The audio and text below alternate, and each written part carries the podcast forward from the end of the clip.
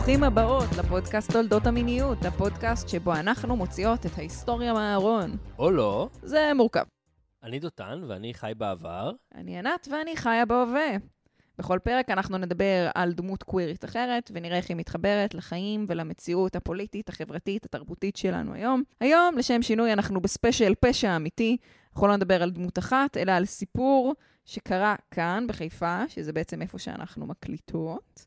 זה סיפור על רצח, על רדיפה משטרתית, על מאבק פוליטי, ובהתאם, הזרות תוכן על רצח, על אלימות הומופובית, על אלימות מצד המדינה, על ניצול מיני, גם של קטינים, על איידס, ובאופן כללי הולך להיות פה פרק די גרפי, אז האזינו בהתאם למה שנראה נכון ומתאים לכם. אוקיי. איזה כיף. יש פה, יש ציפיות. יש ציפיות. פשוט באמת, זה, זה הטרנד החם, גם באמת מעניין אה, בכלל לחשוב כמה אה, נשים, כמה להט"בים אוהבות את אה, ז'אנר הפשע האמיתי, אז צריך לצלול לתוך הדבר הזה. ענת, מה התוכנית פשע האמיתי האהובה עלייך? האמת שהכי אני אוהבת את הדברים על כתות, Mm-hmm. זה ה favorite שלי. היה את אה, Keep Sweet and Obey, Pray and Obey, לא ראיתי. אמ, על המורמונים הפונדמנטליסטים. איך אנחנו אוהבות מורמונים. וואו, וואו. אבל אני, כאילו, ההיכרות העיקרית שלי עם מורמונים זה מה-Book of Mormon. זה, זה דרך יותר נעימה להתוודע על הז'אנר. יותר הומואית, כן. כן, כי זה גם באמת uh, כת איומה, שכאילו היו מחתנים שם נערות צעירות לכזה מנהיגים דתיים בני uh, 60 ו-70. אוי, לא. באמת אה, היום, אבל באמת דוקומנטרי מעולה, אבל באמת אה, צפייה חזקה ו- וחזקה. מה הטרו קריים החביב עליך? אני אהבתי, וואי, איך קראו לזה? יש את זה עם, עם, עם, עם מי זה? עם ליברצ'ה, שהוא רוצח אותו? אה, אה, לא, עם לא ליברצ'ה, עם לא, ורסאצ'ה. ורסאצ'ה. כי יש גם סרט עם ליברצ'ה שהוא גם fucked נכון, up. הסרט עם ליברצ'י זה עם אה, מאט דיימון, איזה סרט מוזר זה. כן, fucked up שהוא משנה לו את הפנים, אמא! אבל, אמ, לא, אבל, אבל אמ, הרצח של ורסאצ'ה, וואו, סרט, כן. אה, סדרה מעולה. עם החתיכים, מגלי. כן. וואו, כן, זה הסדרה חזקה. אני, אני קשה לי הרבה, הרבה דברים שריין מרפי עושה, אבל uh, הרצח של ג'יאני ורסאצ'ה קראו לסדרה, וזה היה... הוא גם זה שעשה את דאמר, לא? הוא לא עשה את דאמר, לדעתי. אה, החברת הפקות שלו הייתה מעורבת ביצירה של דאמר, אבל לא... הוא עשה אז בדיוק את העיבוד קולנוע ל-Boys in the Band, Mm. המחודש, שהוא מוצלח, ותראו אותו. אוקיי, טוב, אז אנחנו אבל נעבור למשהו הרבה יותר מקומי. באמת, פרשה שאני אני חייבת להגיד שעל אף שהיא קרתה בניגוד לכל הדברים שאנחנו דיברנו עליהם עד עכשיו, היא קרתה בימי חיינו, בין 94 ל-97, אני לא שמעתי עליה בעצם, עד ששמעתי עליה בעצם דרכך, דרך פרויקט ההיסטוריה הגאה החיפאית, למעשה. עולה. עולה. אם עוד לא uh, חיפשתם, עקבתם, מצאתם ברשתות החברתיות, אז uh, פשוט uh, פספוס שלכם. אבל באמת, אני ניסיתי לחשוב איפה אני הייתי בשנים האלה. אני עברתי בין הגן של שולה לגן של סימה, ולא לא הכרתי בכלל את הסיפור של הרשימות הוורודות, לא היה לי מודעות לסיפורים האלה ולכתבות האלה, וזה באמת... Uh, מעניין אה, לחשוב איפה זה היה ב- במודעות שלנו בימים התמימים האלה שלפני האינתיפאדה הראשונה, השנייה. כן. טוב, אולי לא נקדים רגע את המאוחר, כי כן. בעצם המאזינים עוד לא יודעים ויודעות על מה בדיוק אנחנו מדברות. אז באמת אה, אנחנו, אני רוצה לקחת אותך ואת המאזינים והמאזינות שלנו לסיפור הזה, שבאמת גיליתי אותו דרך המחקר שלנו בפרויקט ההיסטוריה הגאה החיפאית. עכשיו בימים אלה אני גם אה, כותב עליו מאמר. והוא בטח ישתלב בעתיד בדוקטורט שלי. ולכשהוא יצא לאור, תהיה המלצת קריאה. כן, אבל, אה, אבל צריך להתחיל ברקע בדקה, נכון? נכון. גם אם uh, חלקכן מרגישות שזו תקופה שאתן uh, מכירות, של ה' שנות ה-90, עדיין יש פה רקע שחשוב לתת, כי אולי כמוני לא הייתה לכם מודעות פוליטית מאוד מפותחת, כששיחקתן ברובוטריקים עם אורי השכן. נשחקתי בברביות. וזהו, ככה, ככה הסללה קורית, וכל מי שהיה לו את החוצפה להיות מופתע ממישהו מאיתנו. אז uh, באמת uh, שיחשוב טוב טוב. כן. אני רק חייב לציין שסבתא שלי החמודה, עליה שלום, כיוון שכמובן לא רק שיחקתי בברביות, אלא גם הצבתי אופנה, אז סבתא שלי, אני סיפרתי את זה פעם? לא? סבתא שלי אה, פשוט תפרה שמלה על הברביות על פי עיצוב שאני הצבתי. אוי, זה שזה מושלם. באמת, אה, כן, רמה, רמה מאוד גבוהה של הומואיות מצד אחד, ורמה מאוד גבוהה של סבתאיות מצד שני. איזה אליי. ממש, ממש. כל כן. הכבוד לסבתא. כאילו, את יודעת, לא יודע כמה היא עשתה את ההיקש הזה עד הסוף, כי מצד שני, היא הייתה אומרת דברים הומופובים על, על בנים מתנשקים בטלוויזיה הגרמנית, שבה היא הייתה, אך ורק בה היא הייתה צופה, אז אני לא יודע. אה, כן, אני לעומת זאת שיחקתי ברובוטריקים של אחים שלי. אה, הבאתי את אה, מיטב הצעצועים לקהל שלא לא הכיר אותם, אבל אה, גם מאוד אהבתי ברביות. והכי אהבתי לגו, שזה הצעצוע הביסי ביותר. זה הצעצוע הבינארי לדעתי ביותר. זה פשוט חומק מהגדרה, משחק כן. נהדר. כן. טוב, אז ברקע בדקה הפעם, אני אנסה לספר את קיצור תולדות החוק האוסר על משכב זכר בארץ ישראל. לזכר שולמית אלוני. לזכר של עמית אלוני. אז דותן, היום אה, לזכר שולמית אלוני, תן לנו דקה להיסטוריה של החוק האוסר על משכב זכר בישראל. אוקיי, אז באמת ב- בתקופת האימפריה העות'מאנית היה חוק אה, שרעי שאסר על יחסי מין בין גברים, אבל אה, באמצע המאה ה-19, במסגרת הרפורמות לחידוש, אה, למודרניזציה של האימפריה העות'מאנית, הם מבטלים אותו, מאמצים את קוד נפוליאון, ואלה הבריטים שבעצם מחזירים את החוק בשנת 1936, במקביל לכל מיני חוקים אחרים אה, ש- דומים שיש ברחבי הקולוניות.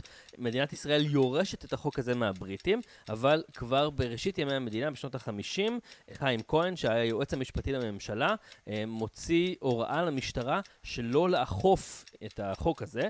הוא באמת כמעט לא נאכף, אבל היו כמה מקרים. בשנות ה-70, עם הפוליטיזציה של הקהילה הגאה, יש ניסיונות אה, לבטל אותו, וזה מצליח בסוף רק בשנת 1988, כחלק מהמהלך של שולמית אלוני. אה, נגמר לי הזמן. כן.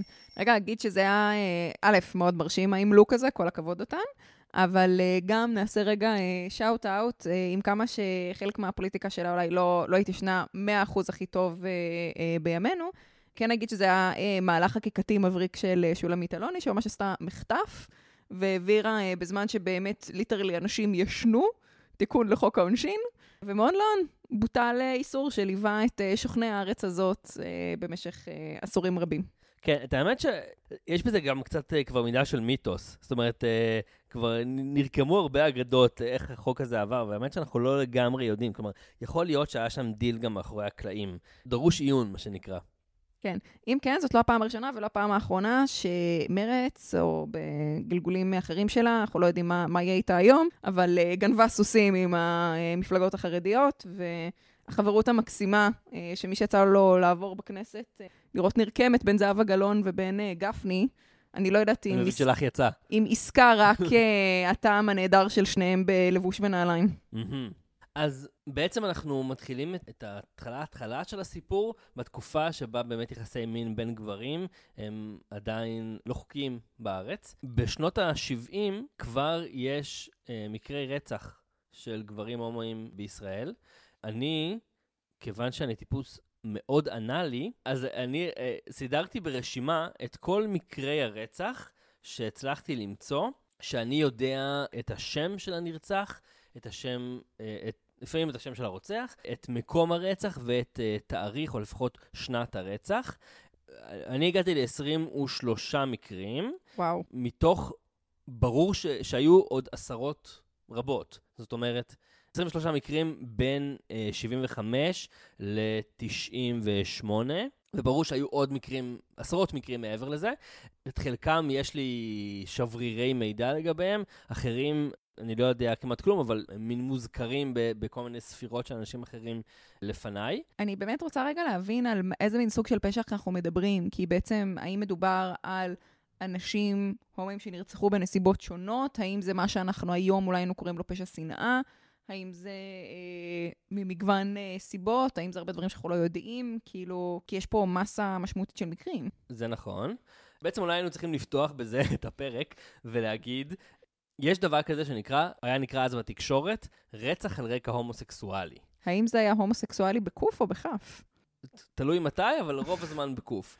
אבל זו הייתה מין קטגוריה, כמו שפעם היו אומרים אה, רצח, אה, רצח על רקע רומנטי, שזה בעצם רצח על רקע פטריארכיה, או אה, רצח אה, על רקע כבוד המשפחה. זו הייתה אחת מהקטגוריות האלה שהיו מסווגים אה, רציחות בשנות ה-90, וגם לפני. נראה לי כשנצלול קצת יותר לעומק, אנחנו נבין מה היו המניעים לרציחות האלה. זאת שאלה, נראה לי שבסוף אפשר לחזור לדיון, האם אפשר למתג את זה כפשע שנאה, ואם כן, איזה מין סוג של שנאה. אוקיי, נשים בזה סיכה ונחזור לזה, מה שנקרא. כן. בכל מקרה, הרשימה היא מבוססת בעצם על העיתונות, גם העיתונות הפנימית של הקהילה הגאה, גם העיתונות הכללית, המקומית והארצית, וגם על פסקי דין. כל המקרים האלה הם מקרים שבהם העיתונות ציינה שהנרצח היה הומוסקסואל, או שזה הובא בפסק הדין. אז המקרה הראשון הוא כבר במרץ 75, ולאורך שנות ה-70 יש עוד מקרה נוסף ב-77, עוד אחד ב-78, אז יש מקרה ב-80, מקרה ב-84, ב-85, ב-86. זאת אומרת, יש פה כמה וכמה מקרים, שבעה מקרים, שקורים עוד כשזה, כשזה לא חוקי. זה נראה לי יהיה חשוב בהמשך, כי נוצרת פה איזושהי תשתית, כן? זאת אומרת, הומואים, גם אם לא אוכפים את החוק ביחס אליהם, הם ממותגים כאיזושהי אוכלוסייה עבריינית, כן? ועכשיו כשיש רצח שקשור באוכלוסייה הזאת, אז זה מייצר פה איזושהי תשתית של הנחות מוצא של המשטרה בקשר למה, מה, איך מתנהלים עם, ה, עם האנשים האלה. גם של המשטרה, גם של החברה הכללית, גם של הרשויות השופטות, אני מניחה, גם של העיתונות, זה דברים שכאילו, התשתיות באמת מונחות. גם מעניין לחשוב איך התייחסו לפשעים האלה, זאת אומרת, לפני שנות ה-70. זאת אומרת, יש איזשהו שינוי בתפיסה בארץ, בעולם המערבי, לגבי אנשים להט"בים בשנות ה-70, בעקבות כזה באמת אה, שינויים של סטונוול, וגם באמת התחלה גם של uh, הנאה פוליטית של להט"בים כאן. וזה באמת מעניין לחשוב איך קראו לזה ואיך התנהלו עם זה, כאשר דברים כאלה כנראה כן קרו בשנות ה-50 ובשנות ה-60, ועוד קודם לכן, זה, זה מסקרן. זאת שאלה, אמ, אני, אני טוען לדבר על זה עכשיו או בסוף, אבל לדעתי יש פה שאלה של נראות. כלומר, הזכרת נכון שב-75 בעצם מוקמת האגודה לשמירת זכויות הפרט, לימים האגודה למען הלהט"ב, אה, ומתחילה ההתארגנות הפוליטית של הקהילה הגאה. לפחות ככזאת, כבר נגיד הייתה התארגנות של לסביות בתוך התנועה הפמיניסטית, במידה מסוימת, אבל נגיד, באמצע שנות ה-70, והולכת וגדלה הנראות של הקהילה הגאה. לפני התקופה הזאת, הנראות של הקהילה הגאה די מצומצמת, במיוחד בשנות ה-50. זאת אומרת, לא רק ברמת ה- איך שאנשים נראים פיזית, אלא גם ברמת איזה מין ידע יש לאנש, לציבור הכללי. זאת אומרת, עד כמה הם מודעים בכלל לקונספט הזה שיש להט"בים בעולם. ולדעתי זה קשור לסיפור של הרצח, אבל אולי באמת נחזור לזה בסוף כשנדבר על המניעים. כן, אז באמת אבל אנחנו התמקרצים במקרה באמת בשנות ה-90, כי באמת יש, אה, למרות שהאיסור מוסר כאמור בשלהי שנות ה-80, מה שנקרא, כן יש אה, תקופה מצומצמת שבה יש אה, כמה תקריות כאלה שקורות בצורה צפופה, מה שנקרא, בזמן ובמרחב. Mm-hmm. אז אנחנו רוצים באמת להתמקד בארבעה מקרי רצח. שקורים בחיפה בין שנת 94 לשנת 97. כולם של גברים הומואים, וזה באמת uh, תקופה די קצרה, ונראה לי שפשוט נצלול, נצלול פנימה ונספר את הסיפור. יאללה.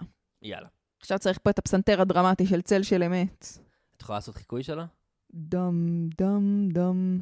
אה, אוקיי, אז מקרה הרצח הראשון הוא מקרה רצח של ישעיהו דמנר. ב-31 באוקטובר, באופן מתאים, הלואוין, נכנסים השוטרים של משטרת חיפה לדירה ב... ברחוב עמל 19, זה בקריית אליעזר, ליד האצטדיון, אחרי שקולגות של דמנר, שהיה מרצה בטכניון, הוא בעצם היה מין אחראי על המעבדות. הם היו מאוד רגילים שהוא היה מאוד uh, דייקן והיה מגיע בכל בוקר בזמן, ו... זה יוצא, זה יום שני, אז יום ראשון הוא לא הגיע, לא היה כל היום, לא ענה לטלפונים, יום שני בבוקר שוב לא מתייצב לעבודתו, אנשים לא מבינים מה קורה, מתקשרים למשטרה, המשטרה מגיעה לדירה, הדלת נעולה, אז הם uh, בעצם uh, פורצים דרך החלון. השוטרים תיארו אחר כך בפסק הדין שעלה מהדירה ריח חריף של נבלה, שזה כן uh, דבר נחמד.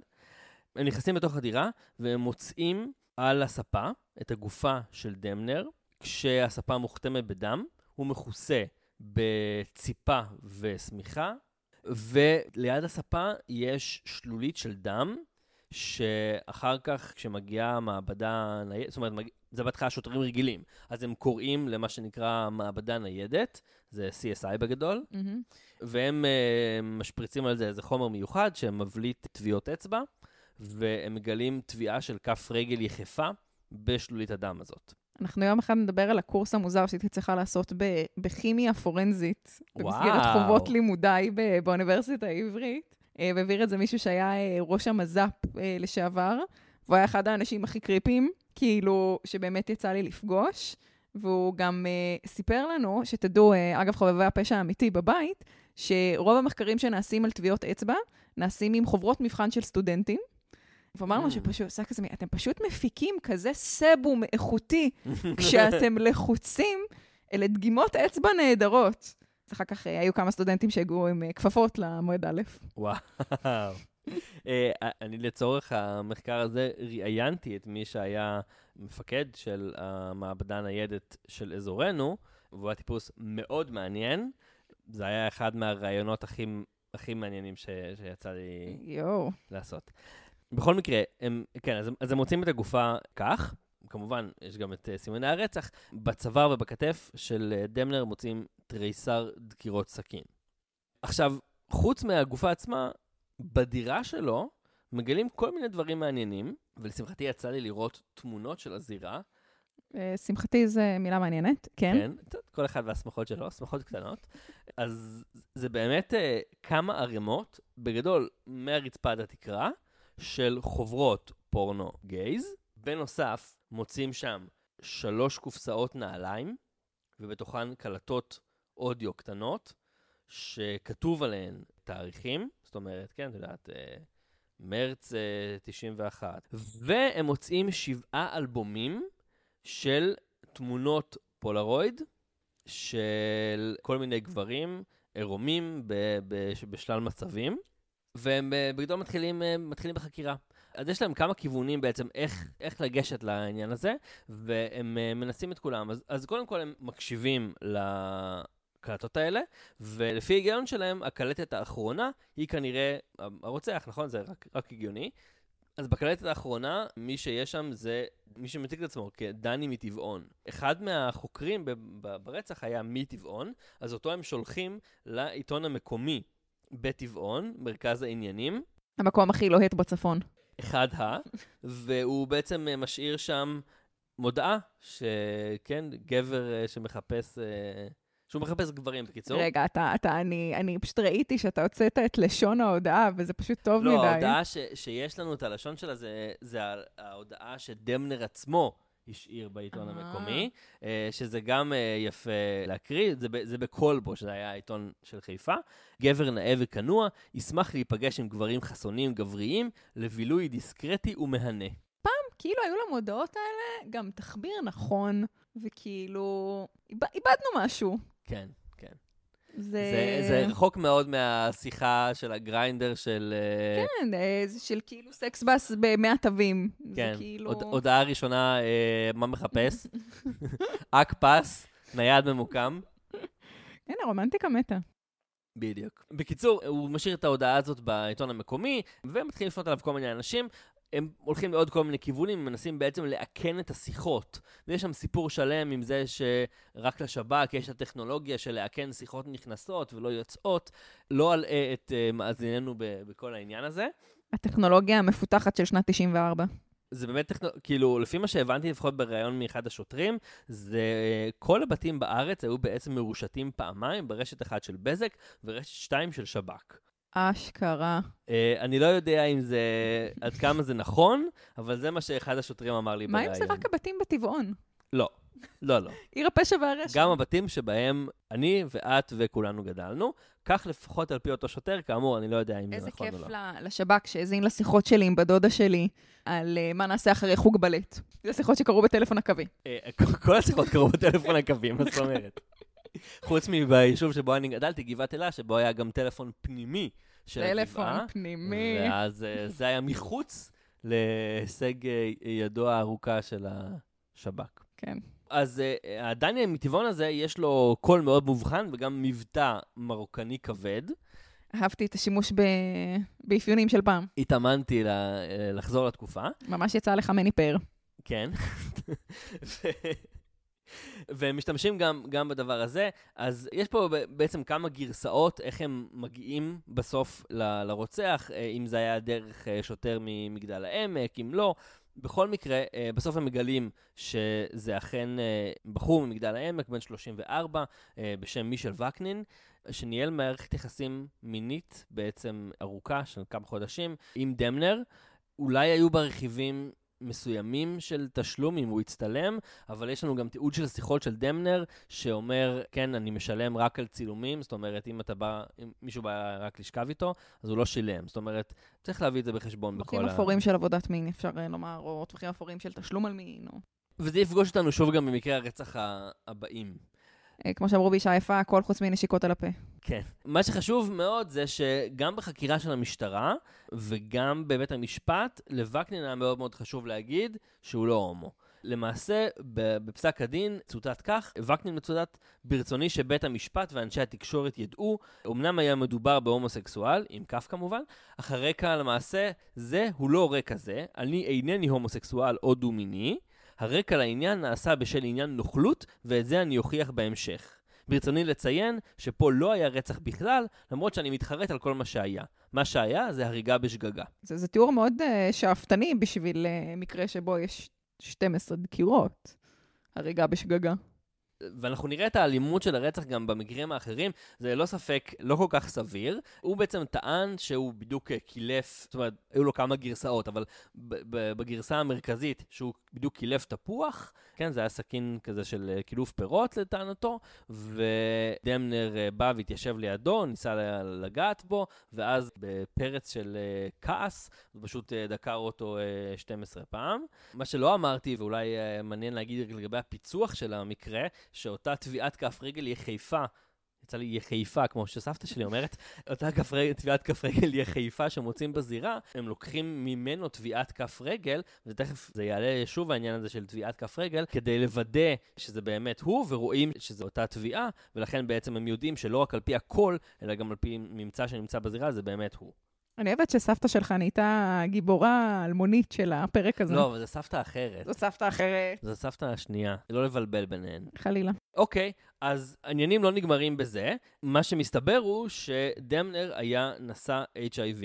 המשטרה יודעת את זה, ויעקב בורובסקי, שהיה מפקד משטרת חיפה, בעצם מחליט שהוא טוען שהם מוצאים רשימה של 500 איש, לפי הקלטות והאלבומים וזה, 500 איש ששכבו עם דמנר. והוא אומר, אה, זה סכנה לציבור, יש פה 500 איש שמסתובבים, ויכול להיות שהם אפילו לא יודעים שיש סיכוי שהם עכשיו גם אה, נשאים של HIV.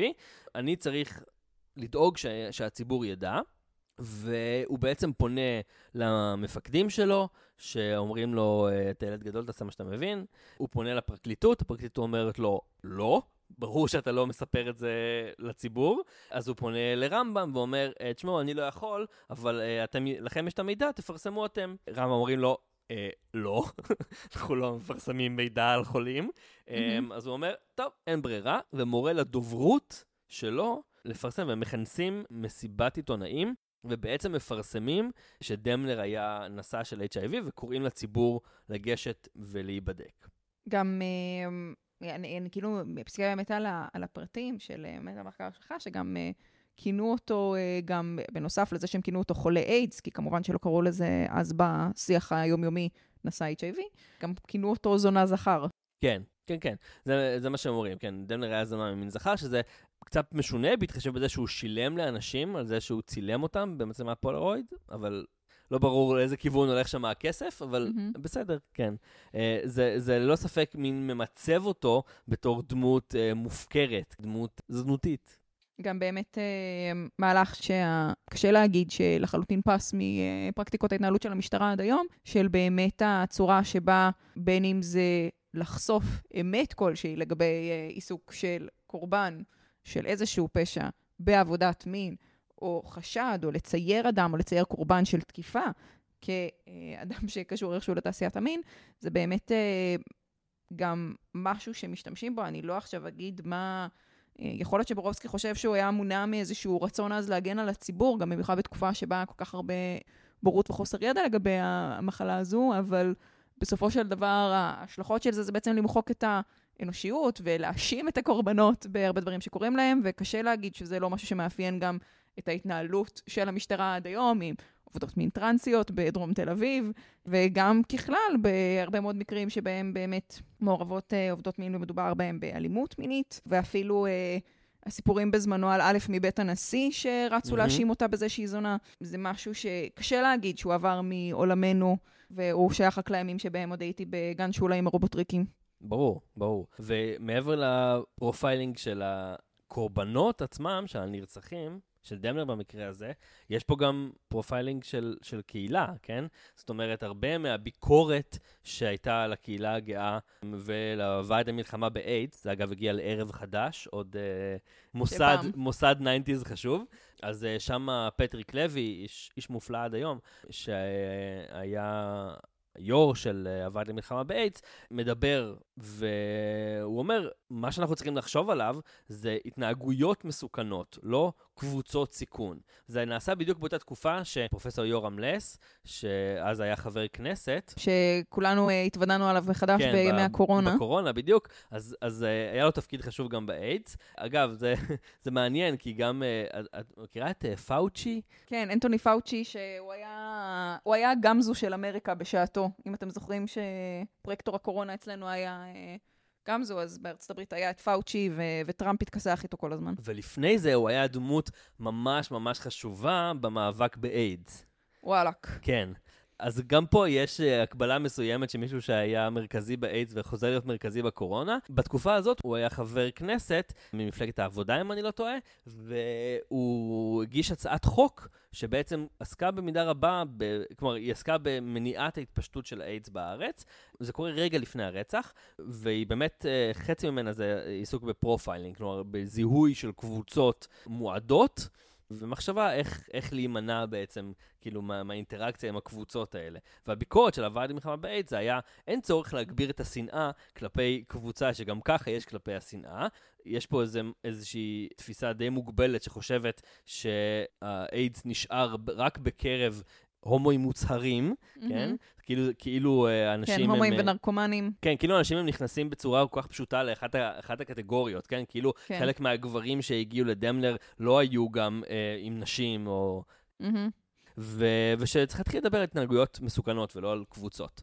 אגב, מעניין גם כאילו להזכיר שאחד הדברים שהכי שינו את השיח בהקשר הזה, זה היה בעצם המחלה והמוות של עפרה חזה. אגב, ה profiling והדמויות הציבוריות שהתקשורת בונה לאנשים, אז דווקא הייתה לה את הדמות הכי אה, נקייה מרבב שבאמת אפשר לדמיין, ובאמת המוות שלה מאיידס היה מאוד, אה, הוא מאוד טלטל גם את הציבור, אבל גם באמת את התפיסה הזאת של כאילו, זה איזשהו עונש שיש לקבוצות קרימינליות, כי באמת היא הייתה המאמי הלאומית מהמם. אה, של זמנו. כן. עוד עניין מאוד אה, דרמטי סביב הניסיון לפתור את הרצח של דמלר, היה זה שבמקביל לזה שחיפשו מי אותו דני מטבעון, התחילו להביא פשוט, אה, לזמן עשרות גברים הומואים לחקירה. עכשיו, השוטרים שראיינתי, אף אחד מהם לא... כלומר, הם זוכרים שזה קרה, הם לא זוכרים שזה קרה במקרה הזה, אבל um, מבדיקה של התאריכים ומראיונות שעשינו עם חברי הקהילה הגאה, ומכתבות עיתונות, בנות התקופה בעיתונות הפנימית של הקהילה הגאה, זה מאוד ברור שזה קרה סביב המקרה הזה.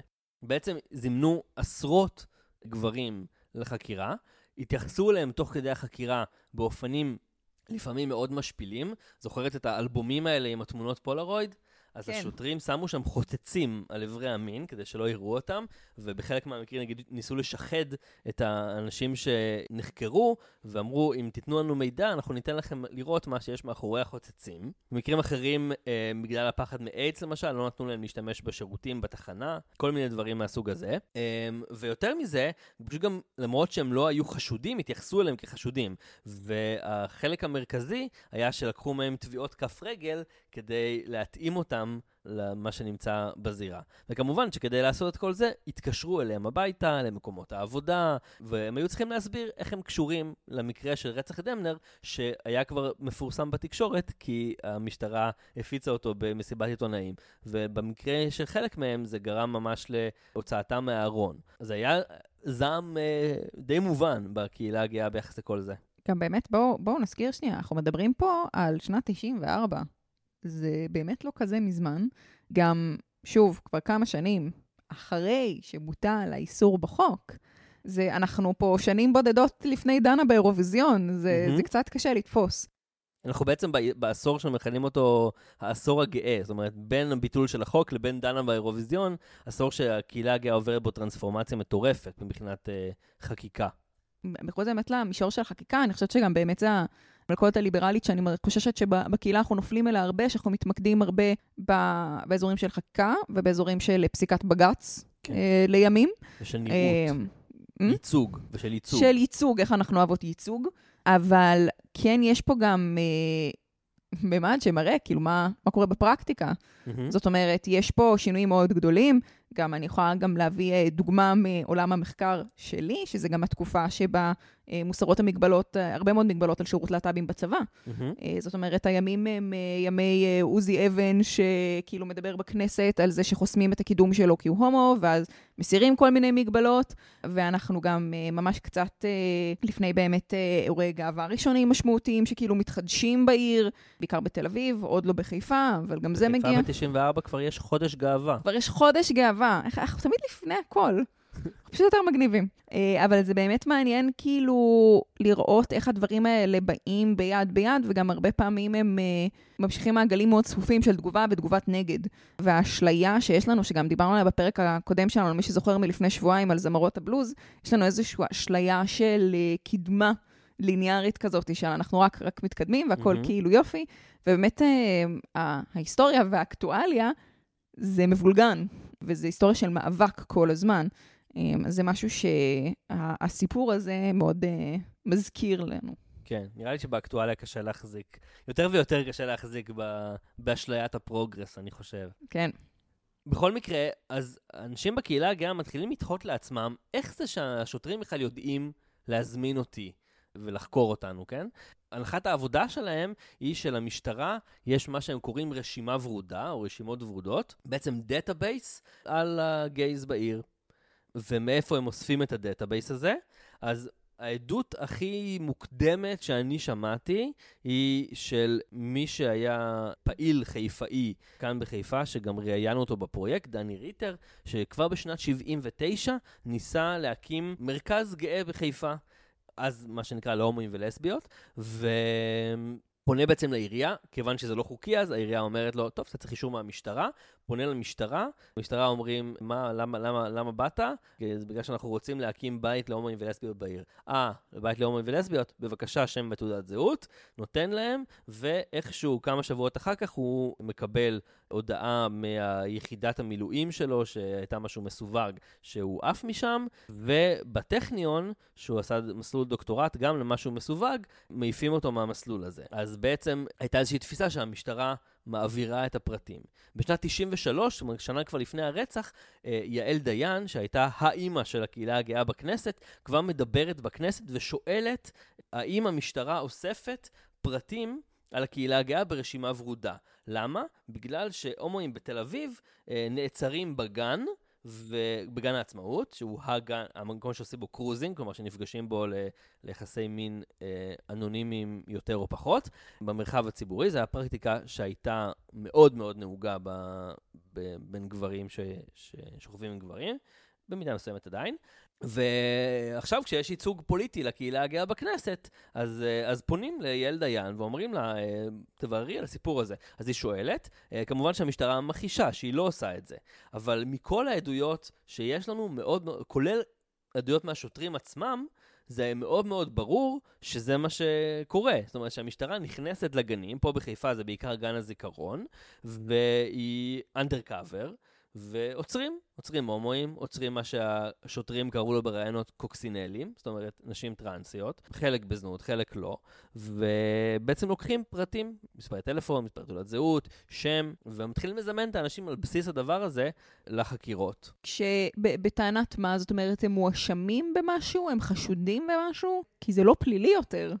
הם מוזמנים לחקירה סביב הרצח. הכל סביב הרצח של דמנר. כן, כן. זאת אומרת, הרצח של דנמר בעצם חושף את המנגנון הזה שיש, שיש במשטרה.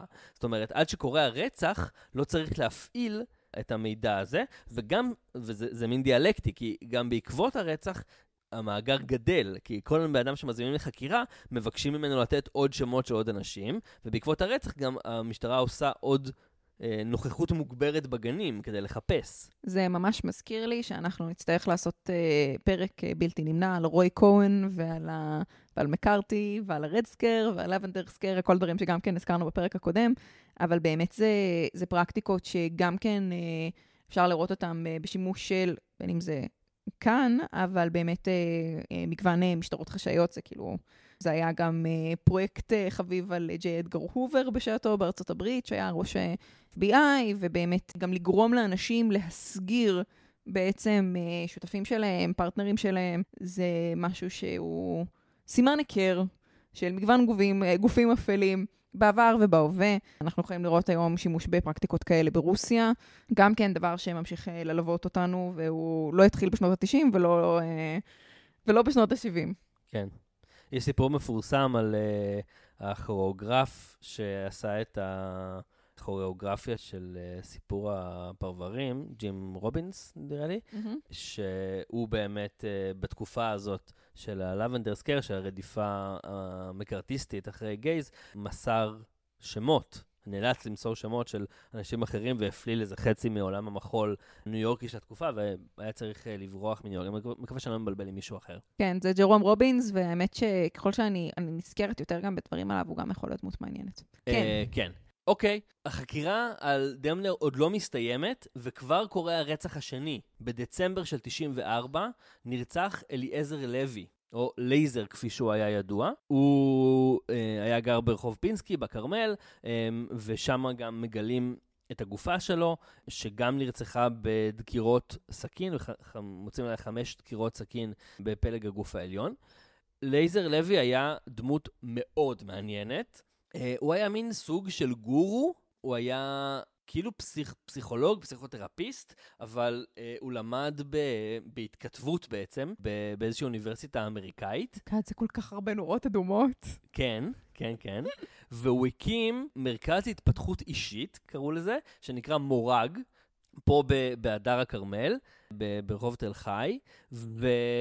מה שהם עשו זה, זה קצת כמו ה... מה שרואים לפעמים בסרטים אמריקאים, שיש מין כנסים ענקיים כאלה במלון, ובאים הרבה אנשים שהחיים שלהם שבורים, ויש איזה אה, מרצה כריזמטי שמדבר ואמור למכור להם איזושהי שיטה לשיפור החיים שלהם. כן, כן. אז, אה, אז זה בדיוק זה. אה, כן, אם אתם אה, רוצים אה, לקבל איזושהי גרסה של זה שמתקיימת עד היום, אז אה, זה משהו שהיום אה, בעיקר אה, אוונגליסטים, מה שנקרא ז'אנר הטל-אוונג'ליסט. Mm-hmm. תתפלאו לשמוע, זה עדיין קיים, זה היה מאוד מאוד חזק בשנות ה-80, אבל זה כאלה שבאמת אה, מטיפים אוונגליסטים שהם מגייסים ככה בכל מיני אה, הונאות אה, פירמידה, מאמינים ואנשים מסכנים. ועד היום אתם נכנסים לערוץ כמו דייסטאר וכאלה, שנמצא בפינות הנידחות ביותר של כל חבילות הכבלים והלוויין בישראל.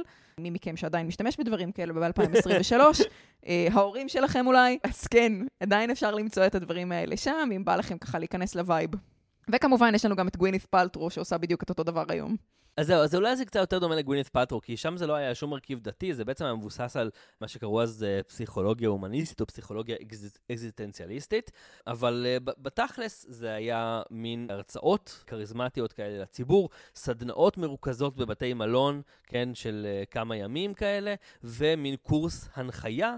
שמלמדים, הוא לימד כאילו עוד אחרים להשתתף בדבר הזה, ואז הם היו מעבירים יחד איתו את הסדנאות, גם, וגם כמובן טיפול אחד על אחד. עכשיו, הטיפול אחד על אחד, לפעמים הגיעו כל מיני גברים שלוי זיהה אצלם שיש להם אה, בעיה עם הומוסקסואליות מודחקת. ו... נניח זאת בעיה אמיתית, בניגוד להומוסקסואליות שהיא לא מודחקת. כן, זאת שאלה באיזה מידה באמת הייתה להם בעיה כזאת, אבל מה שהוא אמר להם זה שהם צריכים אה, לעבוד ולפתח את זה כדי שהם יוכלו באמת להשתחרר והנפש שלהם תוכל להתפתח, הם צריכים לעבוד על העניין הזה, והדרך הכי טובה היא כמובן להתנסות ביחסי מין הומוסקסואליים, כמובן איתו. פה חשדתי. בצדק. אז באמת היו כל, כל הגברים האלה שלמדו להתמודד עם ההומוסקסואליות שלהם דרך הפרקטיקה ה-not okay הזאת. העניין הוא שזה לא היה רק uh, גברים uh, מבוגרים, uh, זה היה גם קטינים. לא יודע אם הם הגיעו אליו בהכרח דרך הסוגיה של הטיפול, אבל היו כל מיני קטינים ששכבו איתו, את חלקם הוא אולי פגש בגן, אבל כנראה שזה היה לו, היה לו טעם לקטינים. ו... זה באמת קטין שרוצח אותו בפסק הדין שלו, למשל, לא מוזכר אפילו השם בגלל שהוא היה בן 17 וחצי בזמן הרצח. אני, אני בטוחה שזאת גם לא פעם אה, אחרונה שאנחנו נידרש לסוגיה הזאת של כאילו, אתה יודע, כשאנחנו מדברים על אה, דמויות מהמאה ה-19, כשנגיע לאזכור הבלתי נמנע שלנו של אוסקר ויילד, או כשאנחנו מדברים על באמת אה, זה מה שכולם צריכים לימים. לעשות צ'ייסר, נכון? כן.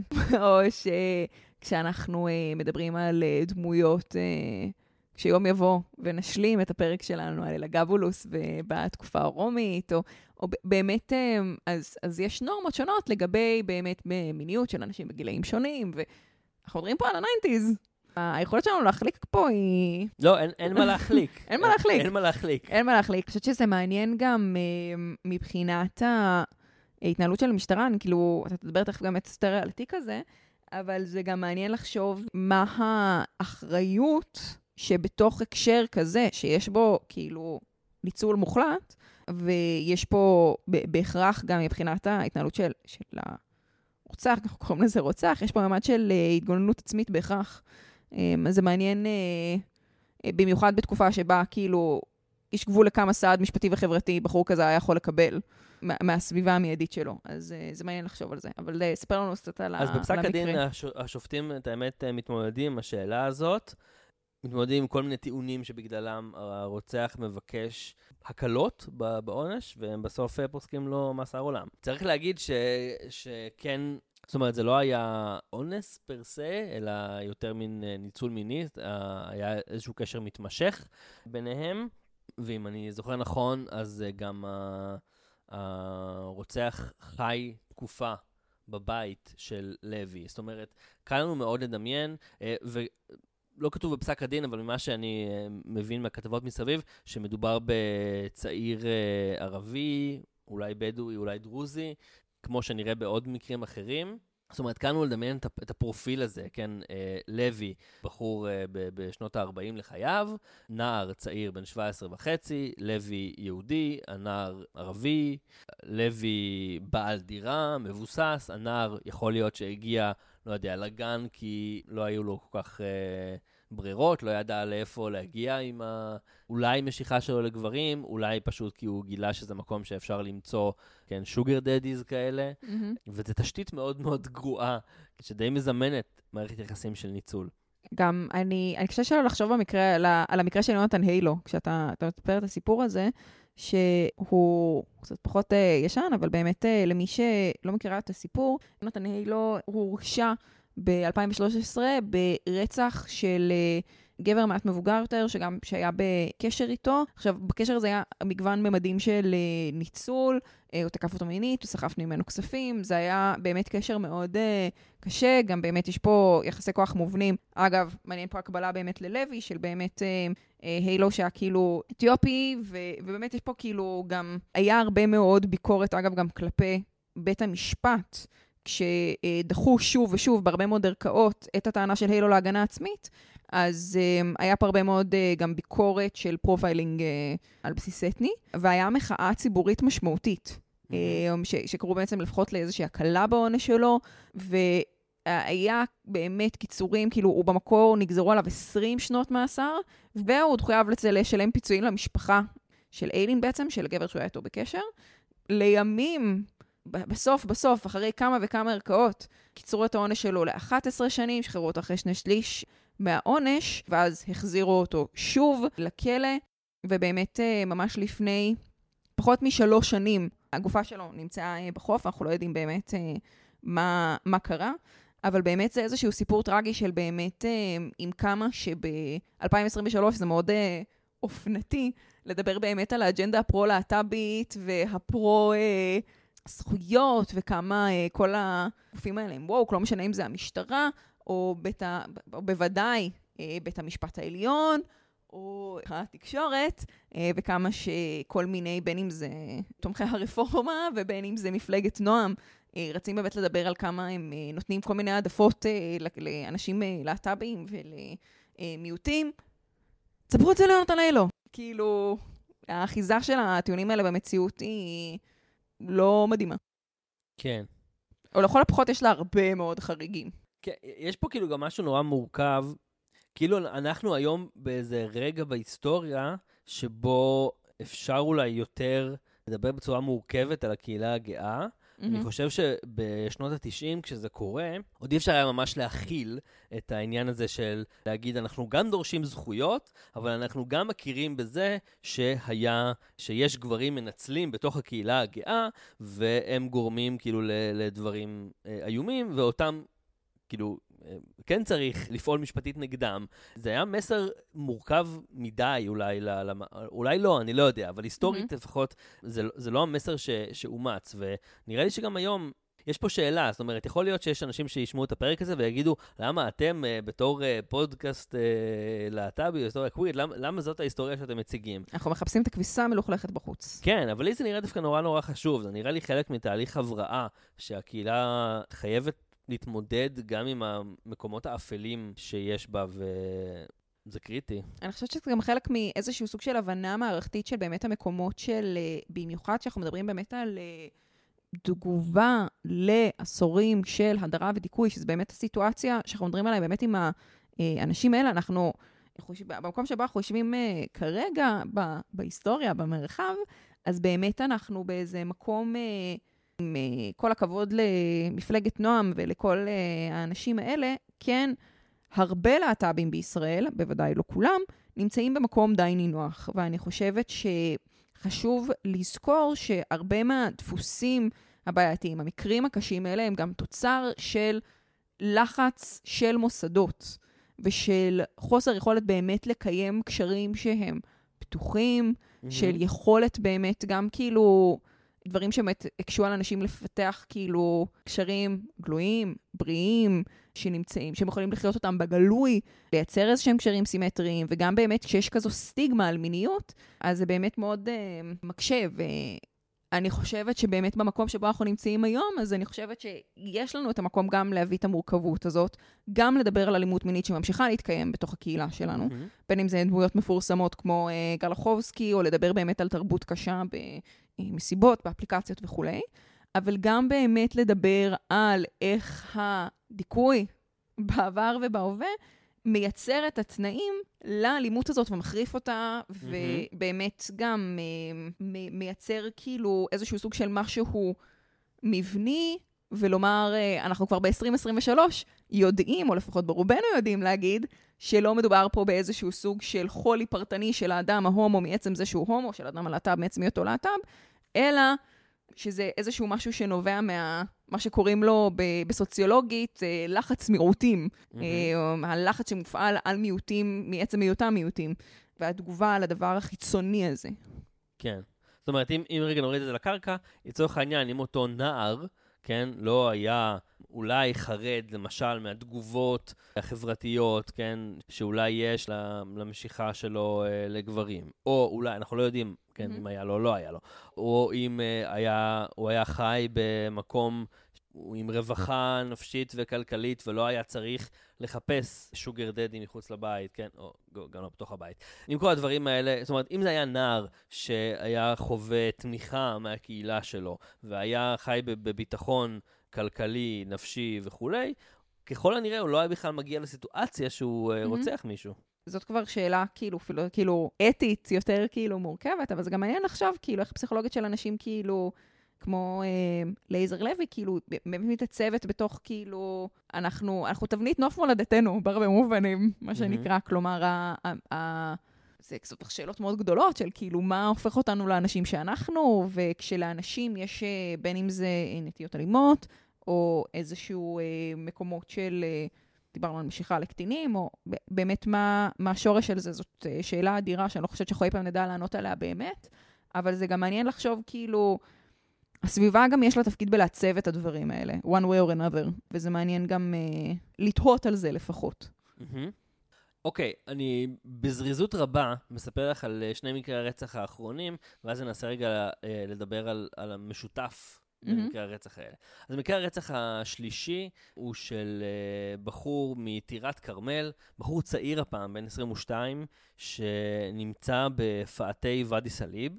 למי שלא uh, חיפאי או חיפאית ולא מכירים, אז uh, גן הזיכרון, שזהו האתר של הקרוזינג, הוא נמצא ממש על התפר בין הדר הכרמל, שהיא השכונה העברית ההיסטורית של חיפה, אבל שבשנות ה-90 הייתה כבר שכונה די uh, מוזנחת. השכונה שלנו. בשכונה שבה אנחנו גרים, כן. ובין אה, ואדי סאליב, שהיה היסטורית שכונה פלסטינית מוסלמית, שהערבים שבה בהתחלה ברשו ואחר, ברחו ואחר כך גורשו אה, ב-48, אבל הגיעו אליה מתיישבים הרבה מצפון אפריקה, היה בהם מהומות או אירועי או מרד ואדי סאליב. תלוי את מי אנחנו שואלים. בדיוק, ב-59, ובעקבות זה השכונה פונתה. אז בעצם אה, זה היה אזור של בתים נטושים, והרבה פעמים אנשים היו נפגשים בגן, אבל הולכים כדי לשכב לוואדי. כן? לאחד מהבתים הנטושים האלה. אז הוא באמת נמצא בפאתי הוואדי, כשהגולגולת שלו אה, מרוצצת. אה, אחר כך אה, בשחזורים בדקו וחישבו שזה היה על ידי סלע במשקל 29 קילוגרם. שזה חתיכת דבר. וואו, מטורף. בהתחלה הם חשבו שזה תאונת דרכים, אבל זה היה מעבר לגדר, אז לא מאוד סביר ש... mm-hmm. שהגיעה לשם מכונית. כן, אני, אני, אז אני אקרא באמת uh, מתוך ראיון שעשיתי עם אחד השוטרים שהיה בצוות החקירה שחקר את מקרה הרצח, והוא מספר ככה, מגיע ראש המכון הפתולוגי, והוא אומר לנו תאונת דרכים. עכשיו, איך גופה של מישהו מגיעה לשם, תאונת דרכים? הרי זה לא על הכביש, יש גדרות מסביב, צריך לזרוק את הגופה מעל גדר. הבחור אומר לנו תאונת דרכים. מה אני עושה? מתקשר לבוחן, זה שמטפל בתאונות דרכים. ואני הולך אליו למשרד עם התמונות, הוא מסתכל על התמונה. מה המזל שלי? הבוחן תיראי, מטירת הכרמל. הוא מסתכל על התמונה, הוא אומר לי, מה קרה לך? זה עמרם רביבו. עמרם רביבו, הומו. אמרתי לו, תודה רבה, שלום. חוזר למשרד, אני אומר להם, חבר'ה, זה לא תאונה ולא נעליים, יש לנו עוד אחד. זה באמת, אה, אין אקדח מעשן מזה. כן, וגם אה, יש לנו עוד אחד, זה אומר, אוקיי, המשטרה כבר מורגלת במקרי רצח של הומואים, וכבר יש לה דפוס. אז באמת היא הולכת באופי אותו דפוס, כבר יש את ההודעת אה, לתקשורת מנוסחת, רק צריך לעשות copy-paste וסנד. לא, את האמת שהפעם זה בלי הודעה לתקשורת, הם באופן מיידי פשוט הולכים לגן ומתחילים לשאול, כן, לחפש אנשים אה, וזה, ו... במקרה, באותה פעם שהם הולכים לגן, אז uh, יש uh, כמה טרנסיות שאומרות, הן כבר מכירות את השוטרים, כי הם שם כל הזמן, והשוטרים גם שם כל הזמן, אז כבר נוצרו איזשהם יחסים ביניהם, שזה גם, גם מעניין, והן אומרות לשוטרים, uh, יש פה uh, כמה נערים, uh, נערים ערבים, הם מציקים לנו, כל הזמן מנסים לשדוד אותנו, uh, מכים אותנו, בבקשה תטפלו בהם. והם הולכים, והם אומרים שכן, שזה, שזה שניים. אז הם uh, הולכים, מסתובבים, ובאמת מוצאים בגן אחד מהם, ולוקחים אותו לחקירה, הוא מפנה לבן אדם השני, והם בסוף תופסים אותם. אלה נערים בני 15 ו-17. וואו, ילדים. שזה ממש ילדים. וגם הם, כמו שני הרוצחים שפגשנו קודם, כמובן אומרים בחקירה שהם, uh, שהם לא הומואים. הם למעשה, ב... אני חושב שזה בפסק הדין, הם אומרים, uh, הוא בא ואמר לי, אני רוצה שתזיין אותי, ואני יודע מה, אני לא רציתי. אנחנו בקושי את הבנות מזיינים. שזה משפט, משפט wow. משפט. famous last words. כן.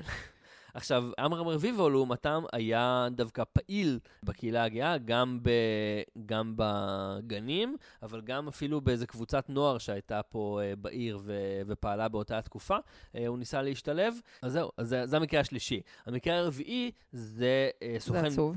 מה, מה? אני פשוט רציתי שנייה לקחת רגע ולומר, איזה עצוב. כאילו, אני מרגישה שלא אומרים את זה מספיק בז'אנר הפשע האמיתי. זה ממש עצוב. כן, זה עצוב מכל הבחינות. כאילו, זה עצוב על הנרצח, זה עצוב על הרוצחים, זה עצוב על מה שזה עושה לקהילה מסביב, זה עצוב מכל הבחינות. כן.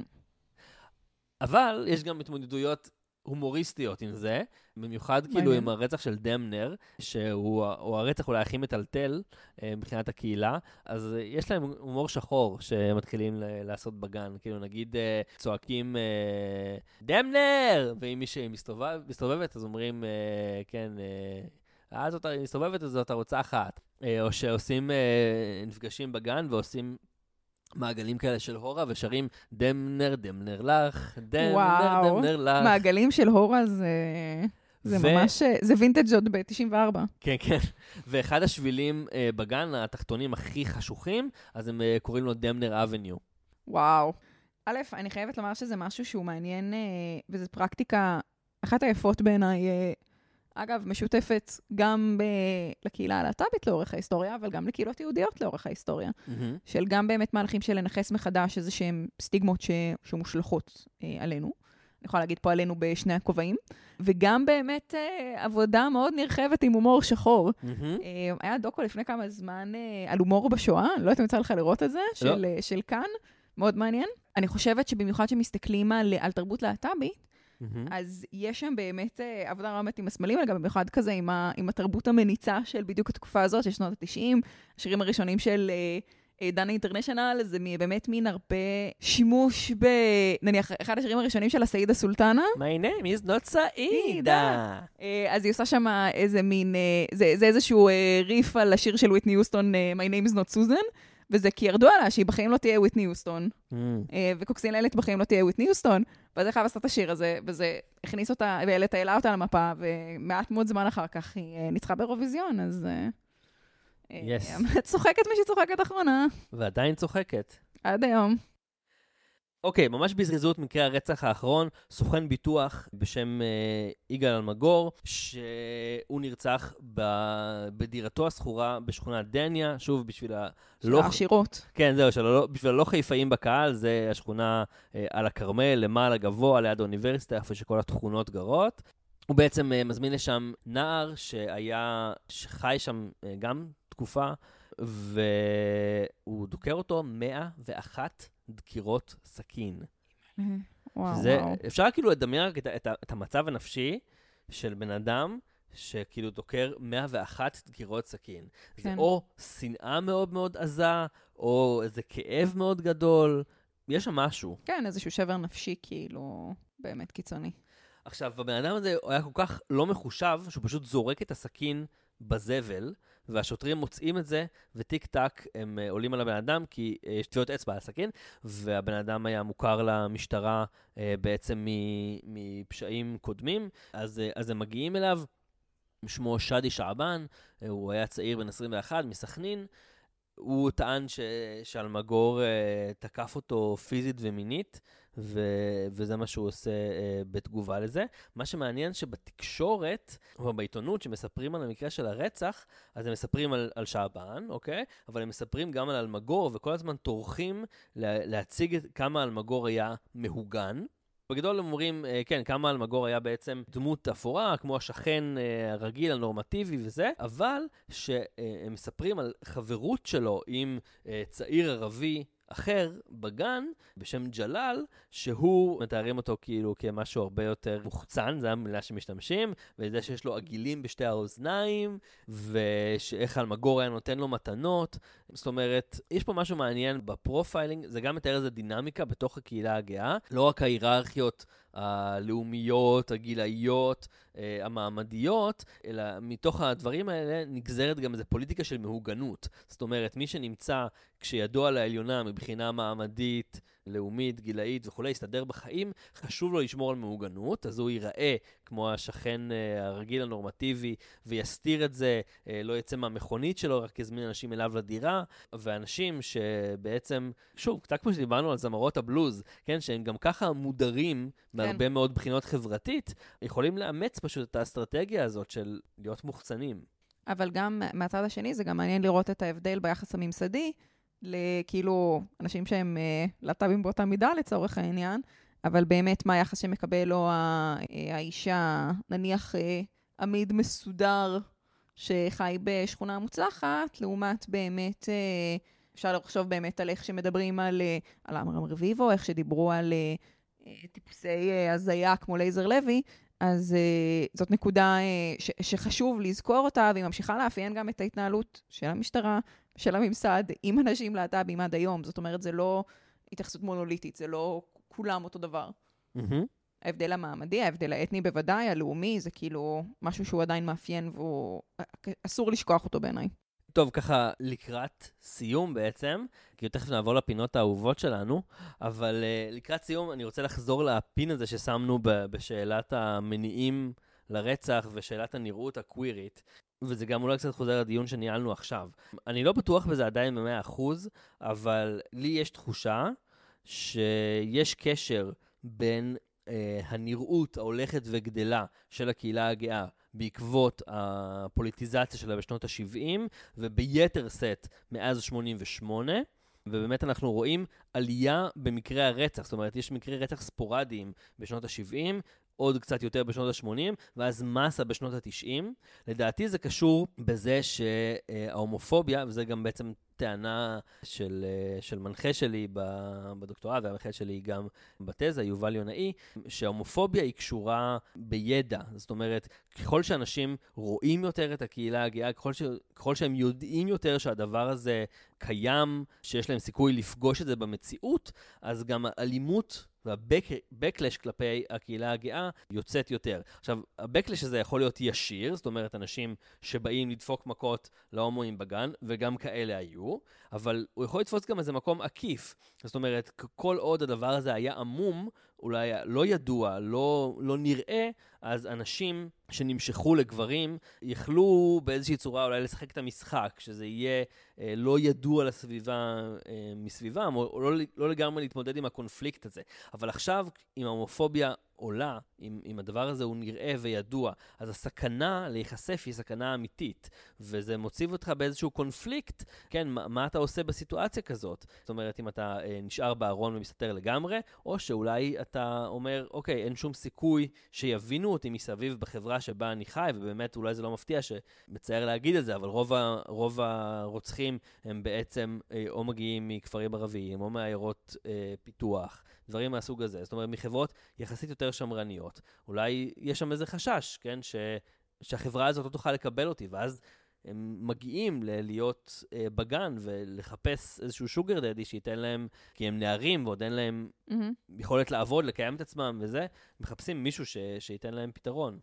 חשוב בעיניי הסיפור של הידע, כאילו הזכרתי את זה מקודם גם מבחינת מתי התחילו להשתמש בביטוי רצח על רקע הומוסקסואלי, אבל גם זה, זה מעניין גם כשאנחנו מסתכלים היום, כשלצורך העניין אה, פוליטיקאים חרדים יודעים אה, להשתמש באופן מלא בכל אותיות הלהט"ב, mm-hmm. והיה בזמנו ל... מישהו מיהדות התורה שהתחיל לדבר על להט"ביסטן. Mm-hmm. בזמן שעוד חילונים רבים ניסו ללמוד מה זה ביסקסואל, זה, זה מאוד שישע אותי, אבל אני חושבת שגם יש בזה משהו מעניין במעגליות הזאת, שבסופו של דבר אני... יש משהו באמת בטענה הזאת של, אה, של יובל, אני חושבת שהיא, שיש בה משהו שהוא מאוד אה, נכון, אבל לפעמים כשאנחנו שומעים אותה, זה יכול להיות כזה ממה, אז לא נתקדם, אז לא, לא נצא, כי אנחנו מפחדים מהתגובה. ברור שלא. בוודאי שלא. למעשה, אני חושבת שמה שקורה זה שבאמת יש לנו פה מצב שבו כוח הולך ומתגבר, שינוי הולך ומתגבר, ובאמת איפה שיש כוח, אז מה מולו כוח נגדי. וזה באמת חלק מהמציאות של עימות שאנחנו נמצאים בה, ואני חושבת שהתשובה גם לעימות הזה, זה באמת לעשות את העבודה של, של להרחיב את המטריה. ובאמת גם uh, לוודא שלא uh, לא נזנחים בצד החלשים ביותר שבינינו. ובאמת אני חושבת שבמיוחד כאשר אנחנו מדברים על ההתנגשויות האלה מול הממסד, בין אם זה באמת עם האירוע של רשימות הוורודות, או uh, אירוע וויגסטוק, שהיה uh, ממש מיד אחר כך, שאני אדבר עליו גם uh, קצת בהמשך. או באמת אה, מציאות החיים של אה, נשים אה, טרנסיות בזנות אה, עד היום. אז אני חושבת שזה באמת עניין של, אה, או אה, המצב של אה, מבקשי מקלט אה, פלסטינים להט"בים שמנוצלים על ידי שירותי הביטחון הישראלים. אני חושבת שבאמת הזרקור על האנשים האלה הוא מאוד מאוד משמעותי בשביל להרחיב את הכוח שלנו, להעמיק את הכוח שלנו, וזו גם תשובה מאוד נכונה בעיניי לתגובות הנגד. נראה לי שגם צריך להבין, Backlash זאת תגובה נורמטיבית מבחינה היסטורית למחאה או למרד או לכוח פוליטי שמצליח. כן. כן, זאת אומרת... זה סימפטום של הצלחה ולא של כן, כישלון. כן, בדיוק, בדיוק, בדיוק. זה אומר ש, ש, שהצלחנו, שהתקדמנו. וזה נכון גם לגבי התנועה הפמיניסטית, לגבי uh, מאבק השחור וכולי. לחלוטין. טוב, אלה לא היו מקרי הרצח האחרונים, לא הראשונים ולא האחרונים, בהיסטוריה של uh, רצח רקע הומוסקסואלי, אם נאמץ את.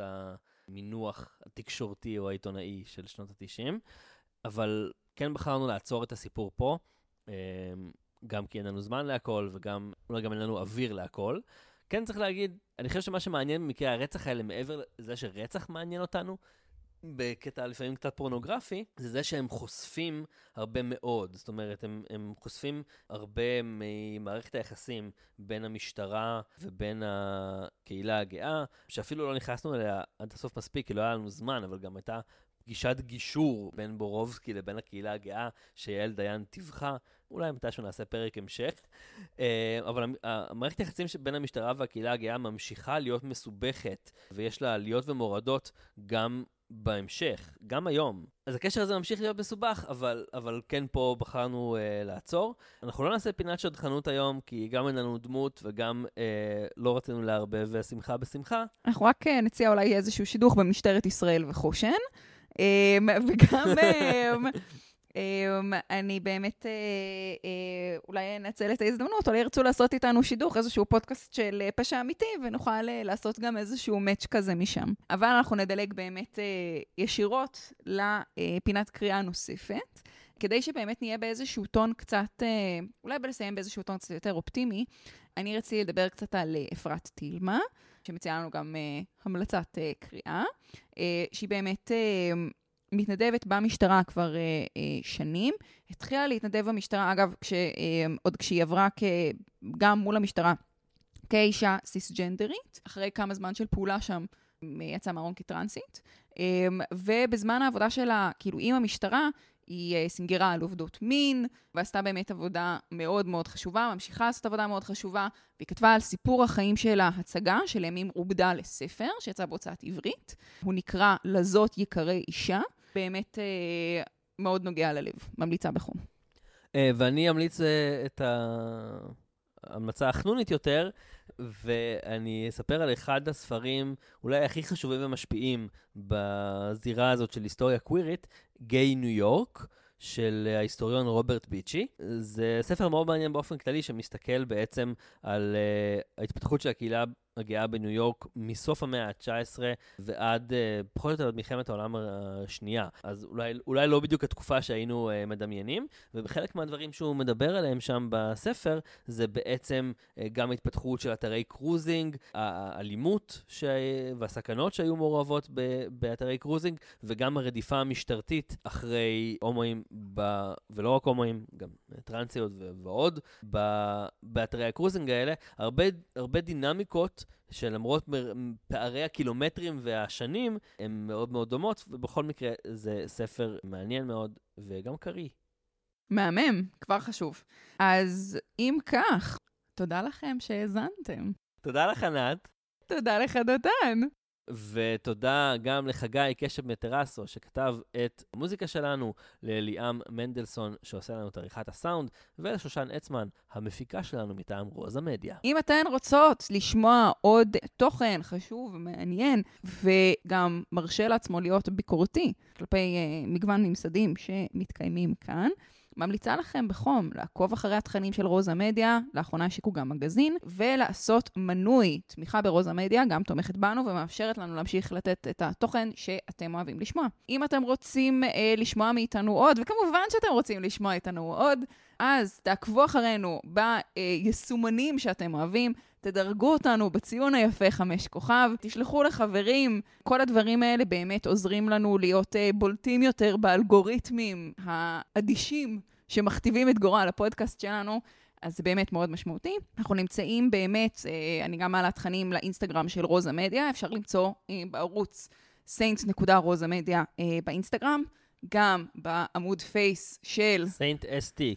סיינט אסטי, חשוב מאוד, תודה רבה. גם בעמוד הפייס של תולדות המיניות, באתר של תולדות המיניות, אז באמת אה, יש הרבה מקומות שבהם אפשר לשמוע מאיתנו עוד, וגם, אה, כמובן, תוכלו להקשיב לנו בעוד שבועיים כשיעלה הפרק הבא. יאללה ביי.